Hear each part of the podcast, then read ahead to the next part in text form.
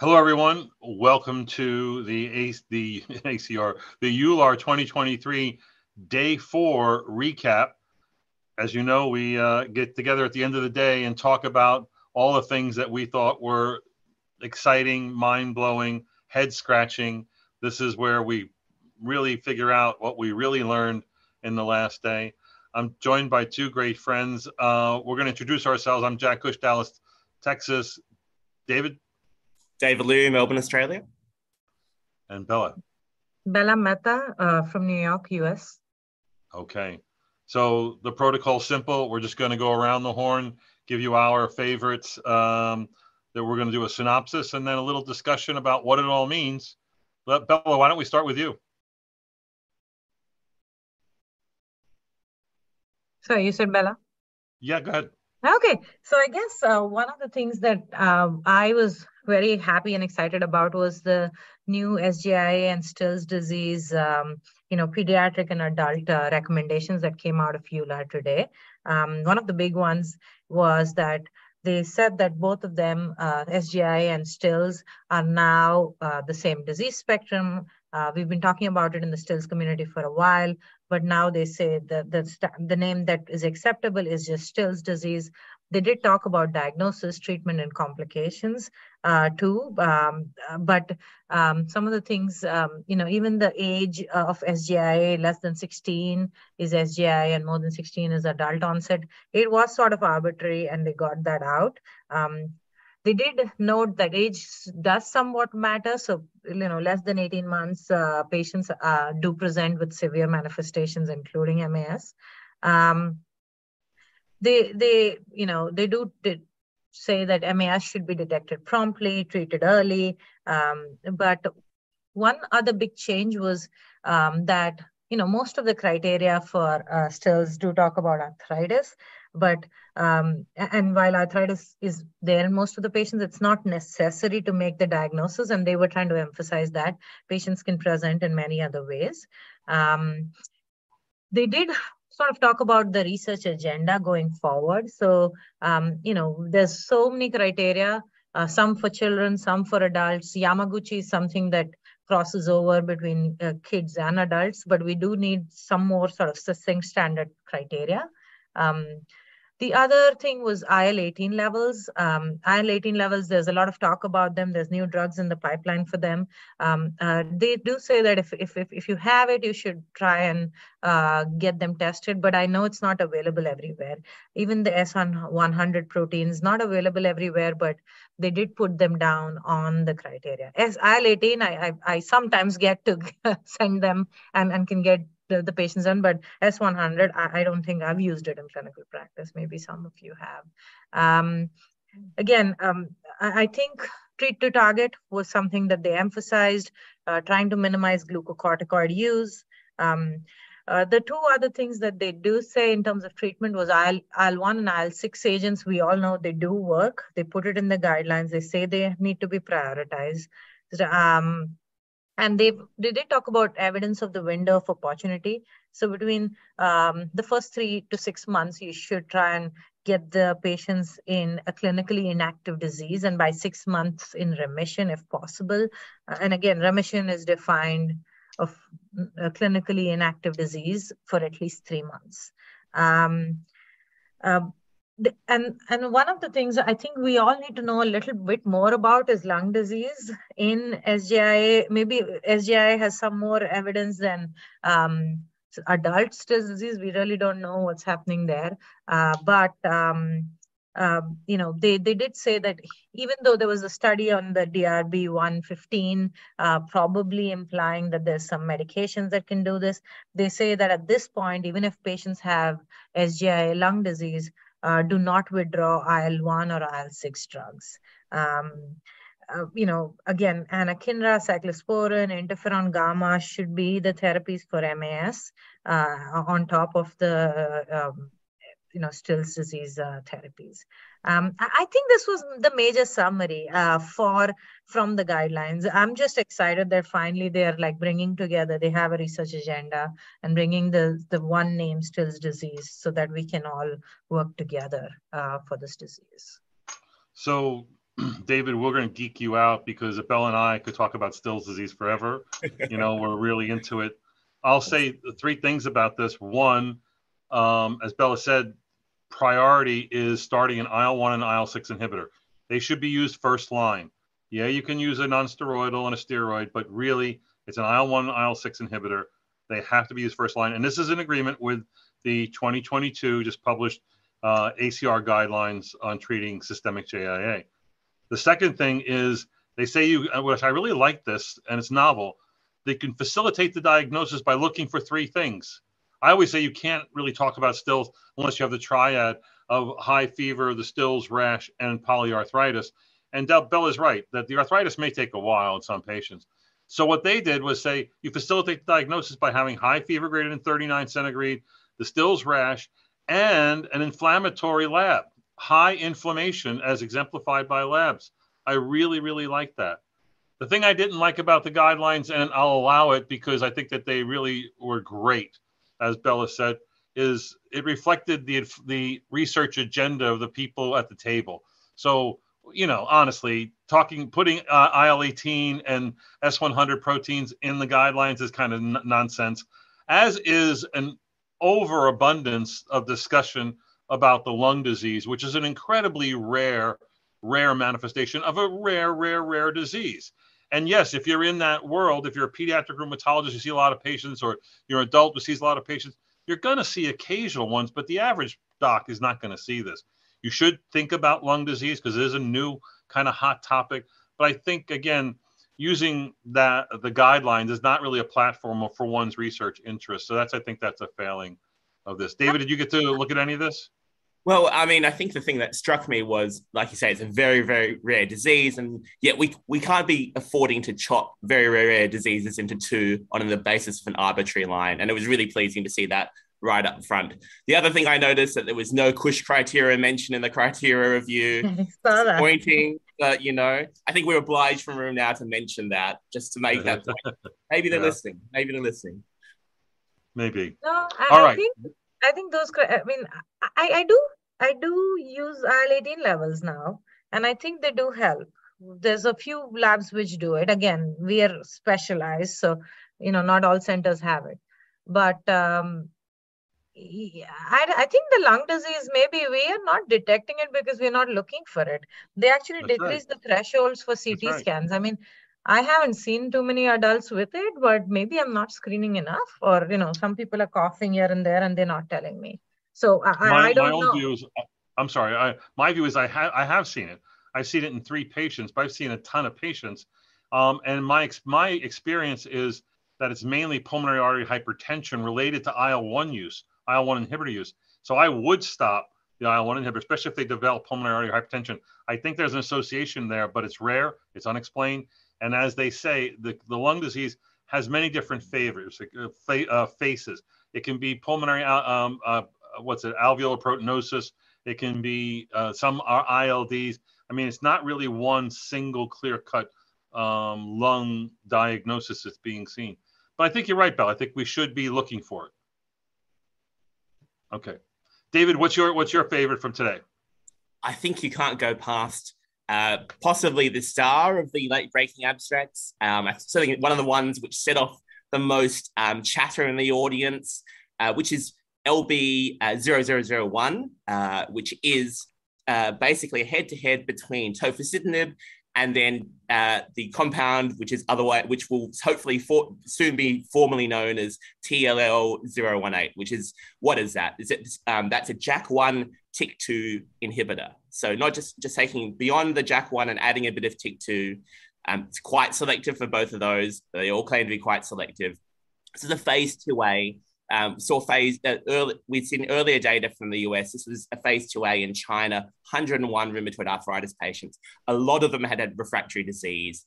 Um, as a 2A would go, this is a dose finding thing. But I think the thing that was really spectacular about this is that we saw in some of these refractory patients responses far above and beyond what we saw for tofa with some of the doses of this new compound.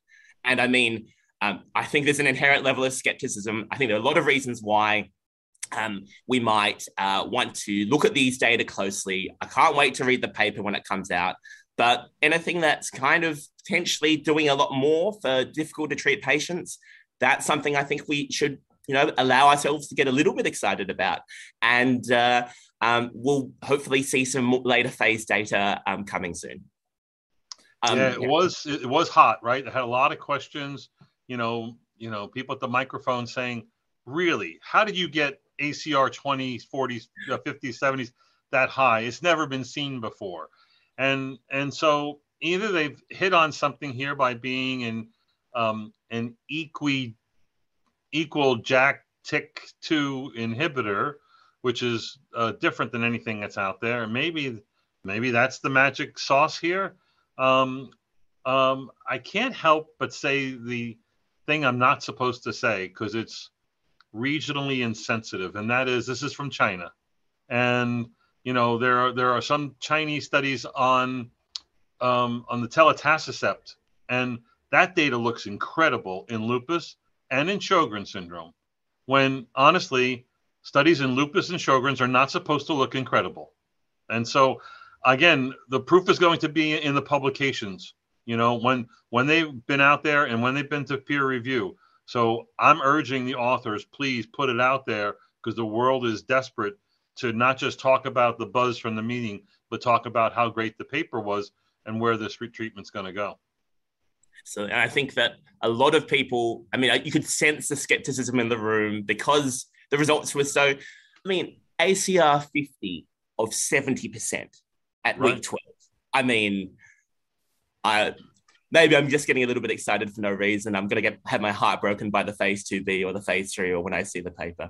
But or maybe you know, there's like some crazy adverse effect. I don't know. I'm a skeptic. Well, the I mean the, the short term safety. I mean I think to really I didn't mention that the short term safety looked the same as TOFA.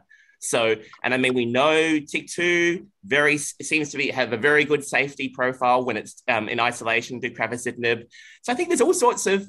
I think we are used to this idea that you know there's no um, there's no free lunch and that you have to you know work hard in terms of a safety cost in order to get efficacy outcomes especially you know with, when you're talking about uh, dose finding but maybe that's not the case here you know you've got to live with a little hope in life yeah, no, I, I, I think it was really a highlight of that late breaking uh, abstract session. And actually, so I was in that session as well, and and I like the uh, LB002. This is the um, randomized, uh, uh, actually two control trials of SEL12, which is a, a new novel compound being used to treat gout. It's it's a, a PEG a case. It's SEL 37. Uh, this is a, a pegylated uricase that is maybe more immunogenic, and it's usually the PEG part that's immunogenic than our, our current uh, case that's out there. Um, and anyway, it's combined with or given with a um, nanoparticle of uh, rapamycin to reduce the immunogenicity, and the two together, the SEL37, the PEG, PEG, PEG pegadricase, uh, and the rapamycin SEL 110. It's combined as called SEL 212. Uh, and anyway, the, it looked good in clinical trials with the primary endpoint being that of um, lowering the, the uric acid levels to less than six. It was very good. Uh, they had these two studies called Dissolve 1, Dissolve 2.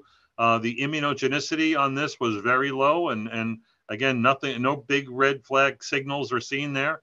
Um, the groups were, you know, pretty bad, as evidenced by, you know, pretty high uh, rates of tophi uh, in the patients who were treated. Uh, in the two ch- studies, the Dissolve one looked like it had about a little more than 100 patients, and the Dissolve two, uh, the global study had uh, about 150 patients or so. So again, all kind of positive data and um, you know being able to lower to your primary endpoint uh, was seen at about 50% 40 to 50% uh, on the drug at two different doses versus less than 10% on the placebo. So this is a winner from this standpoint but they're going to have to do a really large phase three going forward. But i think it's exciting that we have another product especially for patients with really difficult and hard to treat uh, refractory aka tophaceous gout so uh, that was one of my highlights for the day. I, David, you, I mean, were, you were there? Yes, oh, I, I saw some of the data. Sorry, David, you were saying something. Yeah, no, you go, you go. That's right.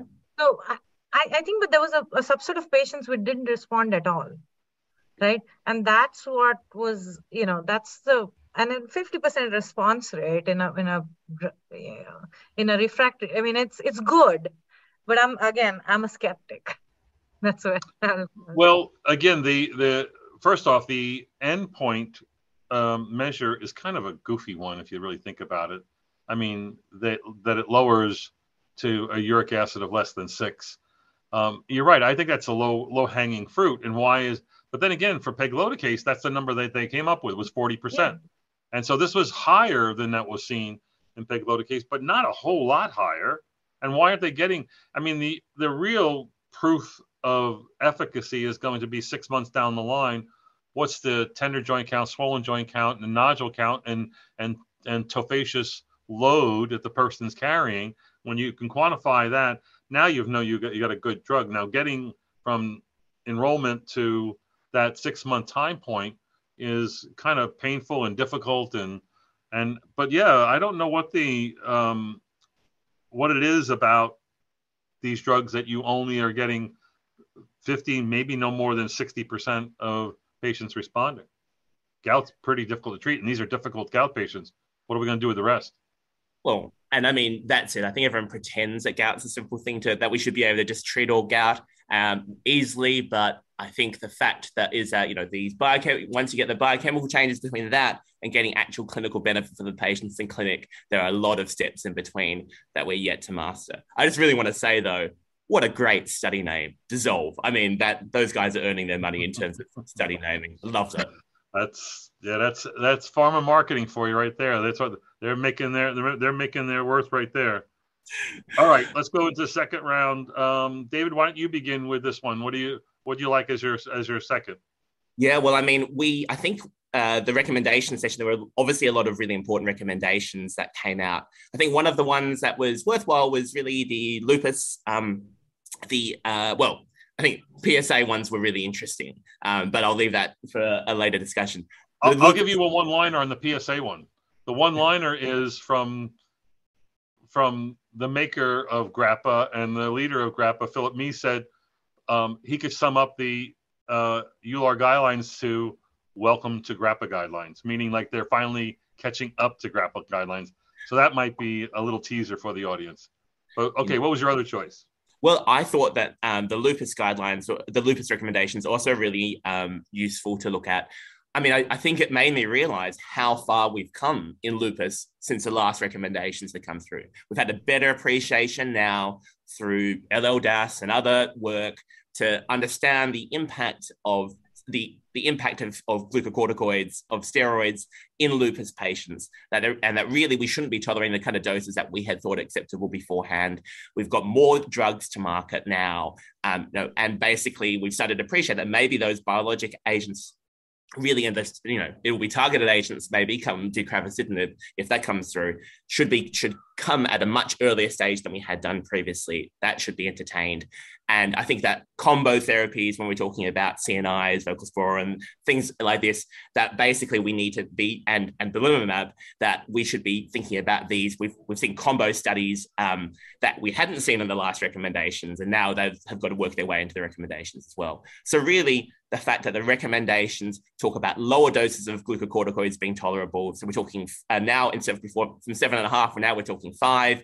We talk about using, um, considering um, in lupus, having those biologic agents upfront, not going through a cycle of mycophenolate and azathioprine, but going straight to those, and then where appropriate, where and where the where the um, literature lines up, the combinations with belimumab or the combinations with um, CNIs of voclosporin. So I think that's um, I think that's re- it was uh, really nice to actually reflect on the progress that we've made in systemic lupus in the last few years. Bill, what do you think of them? I, I think, I mean, again, they, they, they couldn't say which one to use when, right? Like they didn't have a chart. I think eventually in the next guidelines there will be. But uh, I think things like things that we know should have been in the guidelines, they're finally coming in. Like, uh, there's enough data out there about belimumab and how it's using. I mean, we've all been using it for extrarenal manifestations. They just put that in. Um, and things like that. Yeah, I, I think it was important uh, to talk about glucocorticoids. And the one thing that I took away saying that nephrologists on the on the committee were basically saying you don't even need steroids to, you know, a glucocorticoid-free remission if you can. Uh, so they are like go up front on the biologics, you know, push hard so that you may not need um, steroids at all.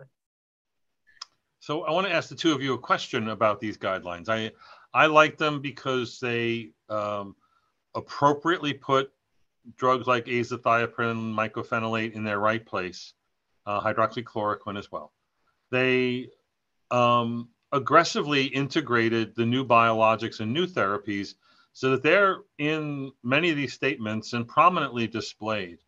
And that seems to be refreshing and fair and whatnot. But at the same time, my question has to do with the process by which you get to guidelines and the grade procedure of scoring the literature. The only people who really belong in guidelines are pharma sponsored clinical trials that will meet grade definitions. Well done clinical trials, appropriately powered, that give you a strong, you know, A type recommendation. So, uh, are are the more expensive, newer therapies overrepresented or unfairly represented in this um, in these guidelines? Uh, and, and, it's not just the EULAR guidelines that do this. Obviously ACR is guilty of this or anybody that does uh, newer guidelines. But how do you weigh um, the fact that there is a bias towards those who actually do the work and pay for you know the heavy lifting to get these drugs approved I mean, I think usually I would um, almost be a little skeptical about the that kind of aggressive incorporation. But then it made me reflect. I mean, we've had belimumab in the New England Journal, we had voclosporin in the Lancet, we had anifrolumab in the New England Journal. a disease that, like lupus, which doesn't usually see, and there's you know there's obviously plenty more to come. Disease that like lupus that doesn't necessarily always see this kind of limelight has actually had a really good couple of years. So I think it's nevertheless uh, incumbent on the it behooves these rec- these um, committees to really try and find the right equipoise to make sure that we don't neglect the important stuff. And so, I mean, steroids was in there as well, and I think that's you know important to not take our focus off the um, that kind of stuff, which isn't in the pharma trials, that isn't kind of, and they will never have the same kind of level of um, evidence that uh, other other new drugs might have, but at the same time, is really is critical to our everyday practice. Really critical of everyday practice for lupus. Yeah, and this committee did a good job of, for instance, even leaning against negative evidence by putting rituximab in for the treatment, for instance, of AIHA or ITP, uh, where we know it works, um, and it's just that you're never going to see great clinical trials in that particular area, even though it didn't do well in a lupus trial, and that's a, another argument that we're not going to get into. Bella, what again? Do you have a, a, a any comment? I think you know when we're talking about guidelines we're talking about guideline updates. So when we talk about updates we're talking about the new drugs much more. But the, like the, this they do talk hydroxychloroquine is what you do for like skin manifestation. They do talk about it. But when we're talking about the updates i think the newer drugs get more highlighted. And and honestly in clinical practice or even in at least in the us like you're not going to get these drugs up front like it'll take a while for the insurance companies to catch up and who knows like we're still going to do some of those things just that we have options for patients who need it i think that's right. what the guidelines tell me like these guidelines don't make me change suddenly my clinical practice or, or the insurances don't let me change it in any case all right so bill i'm going to give you the hardest task of the day and give us a uh, a report on the newest drug that you can't pronounce. oh. oh, so it's called dazodalibep. Oh, I got it right. so this was uh, abstract, late breaking abstract LB0003. Um, and it's a CD40 antagonist for adult onset, adult uh, Sjogren's syndrome patients. Um, pretty well balanced study. It was a double blind placebo controlled study with crossover, um, about 100 patients. And these patients have had like pretty severe um, symptoms. Um, the you know the ESSPRI or the uh, EULAR Sjogren syndrome patient reported index, as well as the EULAR Sjogren syndrome disease activity index. Um, uh, those were the outcomes that they looked at. Um, again, randomized one to one.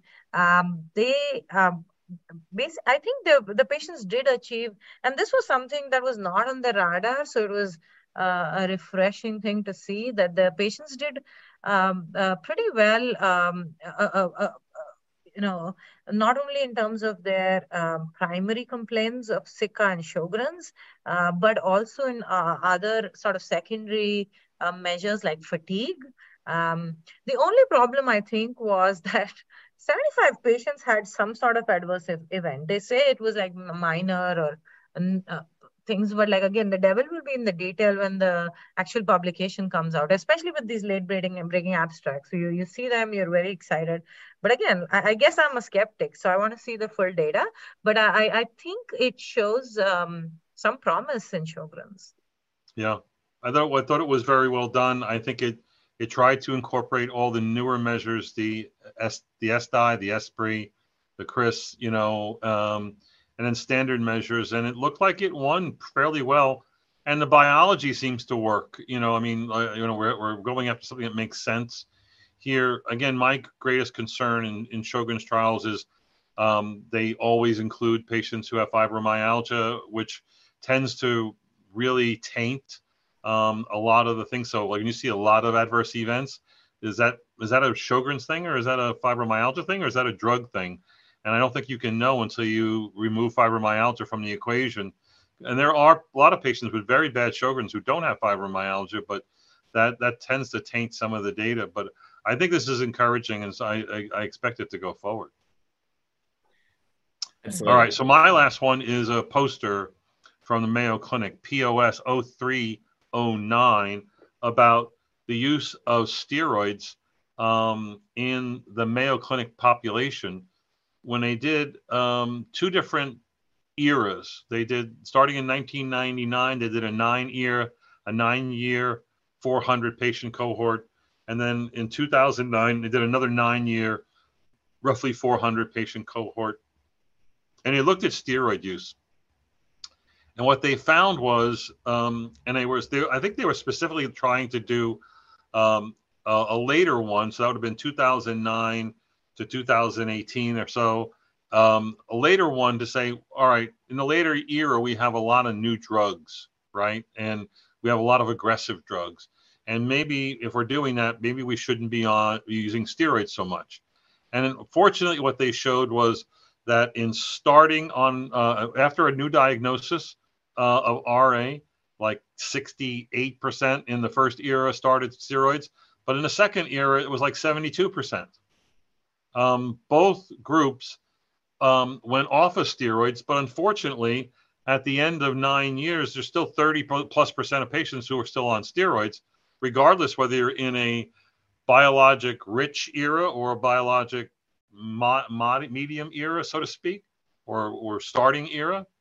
Uh, but maybe more worrisome was the elderly. The elderly were actually more likely to be started on steroids, and they were also less likely to be stopped.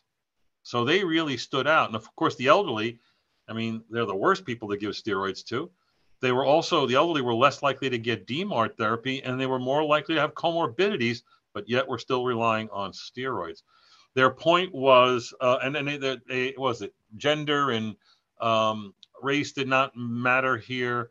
Uh, if you were a smoker, you were less likely to get off steroids. That kind of goes along with smoking and disease activity as well. Um, but they said that um, uh, this this real world evidence sort of is at odds with existing guidelines, and the guidelines, whether it's EULAR permissive or ACR draconian, they all say the same thing. You can use them if you must, but please get off of them. Um, I my my line these days is you don't write a prescription for prednisone unless it has an expiration date. Otherwise, you're throwing you know the steroids around like they're cheap and safe when in fact they are cheap but they're not safe. I mean, there's just so much variation of care, I think, with these. And I think there was actually a, a, poster from the Mayo talking about the differences in variation of care there are patients based on how far away they lived from the Mayo Clinic. And I think it's a, that's a really kind of honest discussion thinking about um, knowing that we've got to try and, and do better to try and deliver consistent care. And steroids is, is, I think, the thin end of the wedge with that kind of stuff. It's really easy to slip away. I think we know that steroids are justified sometimes, trying to get patients off them. That's a very, a, a much, uh, well, it's a harder thing in practice than we, than I think I'd like to pretend it is. Um, so the more that we can try and deliver that consistency in practice like for all of our patients, I think the better our outcomes will be. And this is a really important reminder of that. Yeah, I almost want to challenge each each of you as experts and other experts to tell me, uh, you know, give me four slides in your next talk on disease XYZ about how you can manage disease XYZ without steroids. And I think that would be a real uh, tough assignment for all of us. Oh, absolutely. I mean, I mean, it's the practicality of it, right? Like mm. it's it's not about yes. Even if we come up with a strategy and a flow chart, when the patient comes in, you you need to treat them now so that they are compliant and like you know they they can function sometimes. So yeah, the problem with that, and I I get it. It's it's humane. It's it's also easy. It is the easy answer to the hardest clinical questions you face, and therein lies a real um, you know slippery slope, a real conundrum, um, and in which the patients lo- lose. I mean, our lives are certainly made easier by that. I don't know. I'm I'm struggling with this myself, and maybe I'll come up with a solution, but give me about ten years. Um, I want to end with uh, a challenge to the to you both. Can you think of because the meeting's over? Can you think of a trend or something that you saw that you either liked or didn't like? I'll I'll, I'll, well, I'll give you mine, and then maybe you'll think of yours the trend that I saw, um, and it began at last ACR and continued here, is a large number of studies that I call oral surveillance rebuttal studies, where they try to remanufacture data from data sets, registries, LTEs, um, meta analyses that are modeled after the oral surveillance inclusion criteria. And they say, guess what? We don't see anything bad happening with um, the JAK inhibitor. And of course, those studies cannot, by their admission, by their design, match the validity of the well done randomized controlled trial. So well, I'm just sort of wondering why am I seeing so many of them? There were a lot of them here dealing with the cardiovascular outcomes and also the cancer outcomes. So that's a that's something I saw at this meeting. Can you, Bella? Can you think of anything else that you saw as a trend? I think I, I mean, again, uh, it's my bias, but I'm seeing a lot more sort of artificial intelligence, machine learning, yeah. all getting incorporated. Um, I mean, maybe I'm reading all of those abstracts, um, but but I think in the future, um, again, this you know, data's data getting recycled or whatever, however you look at it. Uh, I think um, a lot of our um, the next five years we'll see a lot more of those, which will become standard practices to analyze the data that we already collect or we have in clinical trials or registries or whatnot. Yeah, you're going to need to have a new degree. It's going to say Bella uh, Mehta MD, comma Chat GPT four, something like that. You know, going forward. I've been obsessed with it. I've, I've, I've I actually did a, I, I sent a publication, which is, which I think is pretty good. It's in review, but chat gpt is changing how we're doing things. It, it, it right. and many others so. That's right. David take us home. Well i'm going to go with a meeting related thing. I i love the poster floor. That's for me the beating heart of the meeting. You have the interactions and all the bands are on there and you see people but then you also have the opportunity to discuss um, in a very egalitarian way um, with the experts of the field all of what's going on at um, at a given moment in time. It was really nice to see the post floor actually really quite dynamic at this meeting. Although I think the thing we've got to figure out is are these e posters on screens? I mean, they bug me to no end. And I mean, I can see the value, I can see that there's some theoretical value with them. I don't know what to do with them though. And then I guess the poster tours, which were done in a room, I guess one of the, cho- the benefits of e posters, you can just beam it up on a screen but they were done like a silent disco. And so you couldn't really have the interaction between the members of the actual poster tour. I feel like the best bit of the poster tour is the tete a tete between all the different members. So one day they'll find out, figure out how to do this all. but I'm just just happy that we've got a poster floor back in real life, and I'm looking forward to seeing that at ACR as well because that's my favorite part of the meeting. Well, the the uh, EULAR gets credits for being very green and very environmentally. There were no poster boards, there were no papers, there were no. It was those screens, and ACR is going to go back to the poster boards and the big paper rollouts and all that. So you'll get it back at ACR. Um, David, I think uh, there EULAR was doing an experiment, um, looking at how men and women um, handle those video screens, looking for their posters, and they're going to be able to show that men are handicapped by not having a remote control. That's what I'm thinking. So. Oh yeah, I just kept on tapping the side of the screen and it did nothing.